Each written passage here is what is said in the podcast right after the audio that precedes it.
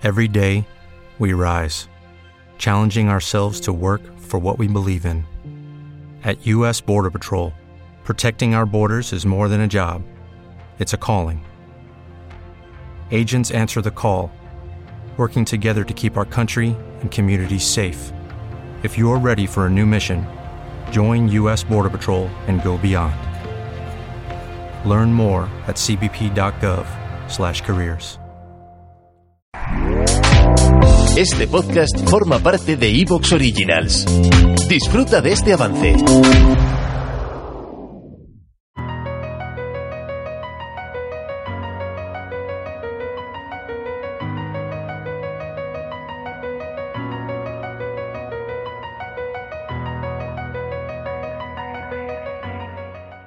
En los últimos tiempos, en los últimos meses, en los últimos años, se está profundizando mucho en lo que es el estudio de exoplanetas, pero de por qué, en según qué casos, los exoplanetas no son muy frecuentes. Es algo que pasa, por ejemplo, con los planetas con un tamaño y masa parecidos a los de Neptuno, más o menos, que no son frecuentes en órbitas pequeñas en torno a muchas estrellas del universo. De hecho, en algunos casos se han encontrado menos de los que se esperaban, y es algo que resulta sorprendente, que resulta intrigante. En otros casos se han encontrado pocos, pero es fácil entender por qué. Y, curiosamente, en estos últimos días se han publicado dos estudios que no tienen nada que ver entre sí, pero que van a esa misma cuestión. ¿A qué pasa, por ejemplo, con los planetas con una masa y tamaño parecido al de Neptuno en órbitas cercanas a la de su estrella, a diferencia de la órbita de Neptuno alrededor del Sol? ¿Y por qué no se encuentra este tipo de planetas tan a menudo? ¿Por qué son más raros? ¿Por qué es algo común a diferentes tipos de estrellas? Porque pasa con todas, no solo con las más brillantes.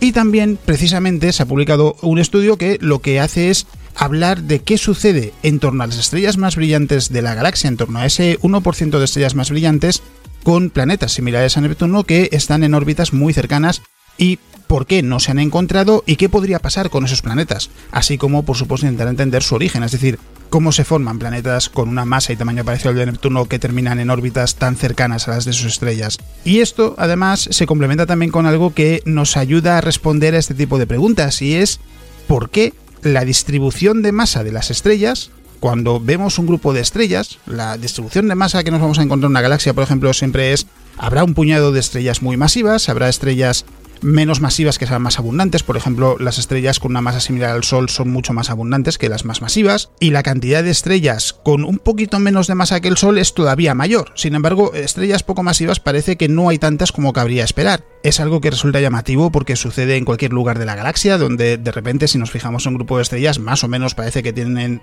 una masa muy similar entre sí.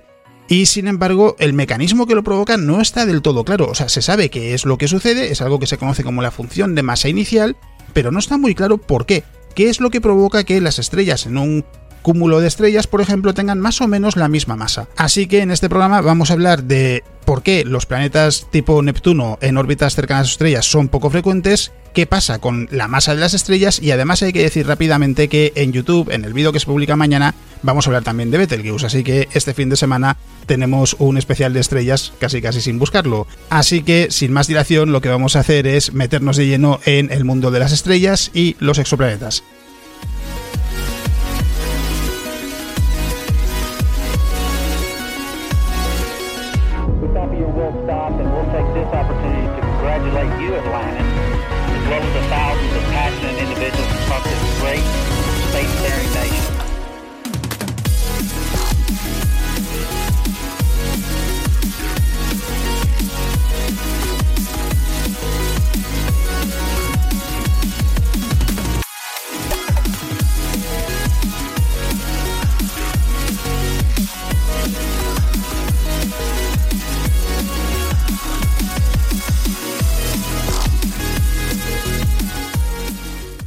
Primero, como siempre, vamos a comenzar con las noticias más interesantes de las últimas dos semanas, y aquí sí que vamos a hablar del telescopio James Webb, porque un grupo de astrónomos ha planteado hace no muchos días que hay ochenta y ocho galaxias que podrían ser objeto de estudio con el telescopio James Webb, y algunas de ellas son muy intrigantes porque se plantea que quizás tengan incluso menos de doscientos millones de años.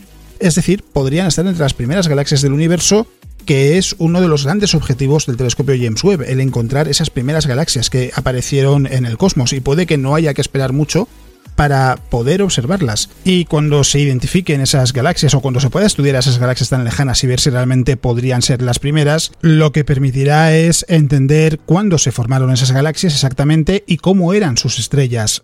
Es algo que la comunidad astronómica en general está deseando que se produzca, porque es una oportunidad de poder entender cómo fueron esas primeras etapas del universo y ver si lo que se viene diciendo desde hace mucho tiempo ya se cumple o no. Hay que recordar que las primeras imágenes publicadas ya el pasado trece de julio han permitido ver que la potencia del telescopio es todavía mayor de lo que se esperaba, y esa capacidad de observación del espectro infrarrojo va a permitir profundizar en una época que, hay que recordarlo, el telescopio Hubble no podía observar. Es decir, estamos entrando en territorio completamente nuevo. Y por eso un grupo de astrónomos de Estados Unidos, Israel y China ha propuesto utilizar los datos de James Webb para buscar algunas de esas primeras galaxias. Concretamente, lo que quieren hacer es observar objetos que tengan un desplazamiento al rojo superior a... Aquí hay que utilizar la letra que se utiliza para indicar el desplazamiento al rojo, que es la Z, con un valor de Z superior a once, o aproximadamente de once. Esa cifra, Z aproximadamente once, indica el momento en el que el universo tenía aproximadamente unos cuatrocientos veinte millones de años. El instrumento del telescopio James Webb para poder conseguir este objetivo y poder llevar a cabo esas observaciones, esos estudios, es NIRCam, que es una cámara de infrarrojo cercano, es decir, estudia la parte del espectro electromagnético del infrarrojo cercano y es capaz de producir imágenes de objetos muy distantes, muy nítidas, muy detalladas, y por ello debería poder llegar a observar el universo apenas decenas de millones de años tras el Big Bang. Si en aquel momento ya había galaxias, que es algo que no está claro, no está muy claro cuando se formaron esas primeras galaxias, podría ver el instrumento NIRCam cómo comenzaban a tomar forma. Su aspecto sería el de la era de reionización, que en la historia del universo llegó después de lo que se conoce como la era oscura. Y lo que implica la era de la reionización es básicamente que a partir de aquel momento la luz podía viajar libremente por el universo. Para poder lograr observar esas primeras galaxias, de todos modos, NIRCam no es suficiente. Hace falta que también encontremos el lugar adecuado al que mirar, es decir, hace falta un poco de ayuda del propio universo. Y aquí es donde entra en escena esa primera imagen del telescopio James Webb, que ya ha dado lugar a varios descubrimientos interesantes, o como mínimo intrigantes, que es la del cúmulo de galaxias S M A C S cero siete dos tres, porque ese cúmulo de galaxias es muy masivo, y es su influencia gravitacional la que lo convierte en una lente gravitacional muy buena. Hay que recordar que una lente gravitacional al final es una especie de lupa cósmica, y esa lente gravitacional lo que hace en esencia es amplificar la luz de galaxias que se encuentran todavía más lejos, que están por detrás de ese cúmulo de galaxias, y eh, permitir que se puedan ver con mucho más detalle, y en ocasiones incluso que simplemente se puedan ver, es decir, sin la ayuda de esa lente gravitacional, en función de a qué distancia esté el objeto en cuestión, no podríamos llegar a verlo porque eh, su luz no sería eh, suficientemente brillante como para que nuestros telescopios pudiesen detectarla. Y en el caso de esta imagen en particular es que se está estudiando muy a fondo, y lo que se ve es que NIRCam es un instrumento que puede observar un campo relativamente grande de, de espacio, y se ha podido ver el cúmulo de galaxias de S M A C S cero siete dos tres, así como la región a su alrededor. Y no todo lo que se observa en esa imagen, y eso es lo interesante, ha sido amplificado por la lente gravitacional. Así que se ha podido comprobar que incluso en esas regiones donde el efecto no está en marcha, el telescopio James Webb también es capaz de ver más lejos que el telescopio Hubble. Es decir, no necesita la ayuda de una lente gravitacional para ver más lejos de lo que eh, lo consigue el telescopio Hubble. Por sí mismo también es capaz de llegar más lejos, sin, sin la ayuda del universo. Y este equipo de investigadores lo que ha hecho ha sido llevar a cabo una búsqueda de posibles galaxias a analizar con más atención, con más detenimiento. La información utilizada es la de las observaciones de este cúmulo, y en total, en esa imagen, en esas observaciones, han encontrado ochenta y ocho galaxias a distancias muy grandes, y su desplazamiento al rojo, que indican con la letra Z, y hay que recordar, lo único que indica es cuánto se ha estirado la luz de esos objetos por la expansión del universo desde que comenzó su viaje hacia nosotros, es, como mínimo, en todos esos casos, superior a once. Hay algunas que podrían llegar a estar a distancias de Z aproximadamente veinte, o lo que es lo mismo, quizá incluso por debajo de cuando el universo tenía cien millones de años. Es decir, podría haber alguna de esas galaxias, esto es simplemente una estimación, no quiere decir que sea así, pero puede que alguna de esas galaxias existiese antes de que el universo tuviese cien millones de años.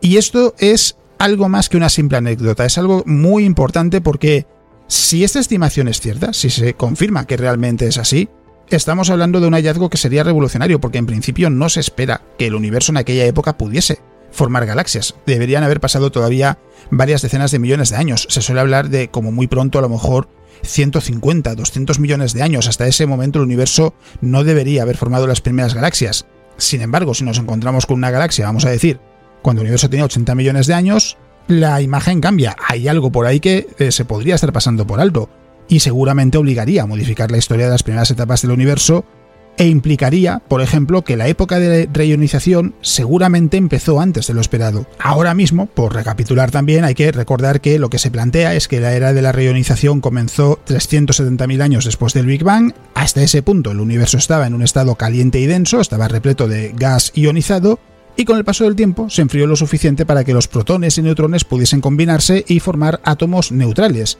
En ese momento es cuando por fin la luz de las primeras galaxias y estrellas se pudo mover libremente por el universo. Si lo que dicen los investigadores es correcto sobre el momento en el que se ven algunas de esas galaxias, el panorama cambia. Hay que confirmar, por tanto, ese es el primer paso, si alguna de esas ochenta y ocho galaxias podría estar realmente a una distancia tan lejana como para que el momento en el que las observamos sea cuando el universo tenía menos de cien millones de años. Si fuese así, podría indicar que la época de reionización no duró tanto como se pensaba, y si no fuese así, pues habrá que ver si alguna de ellas está tan lejos como para que pueda ser una de las primeras galaxias. ¿Te está gustando lo que escuchas? Este podcast forma parte de iVoox Originals y puedes escucharlo completo y gratis desde la aplicación de iVoox. Instálala desde tu store y suscríbete a él para no perderte ningún episodio.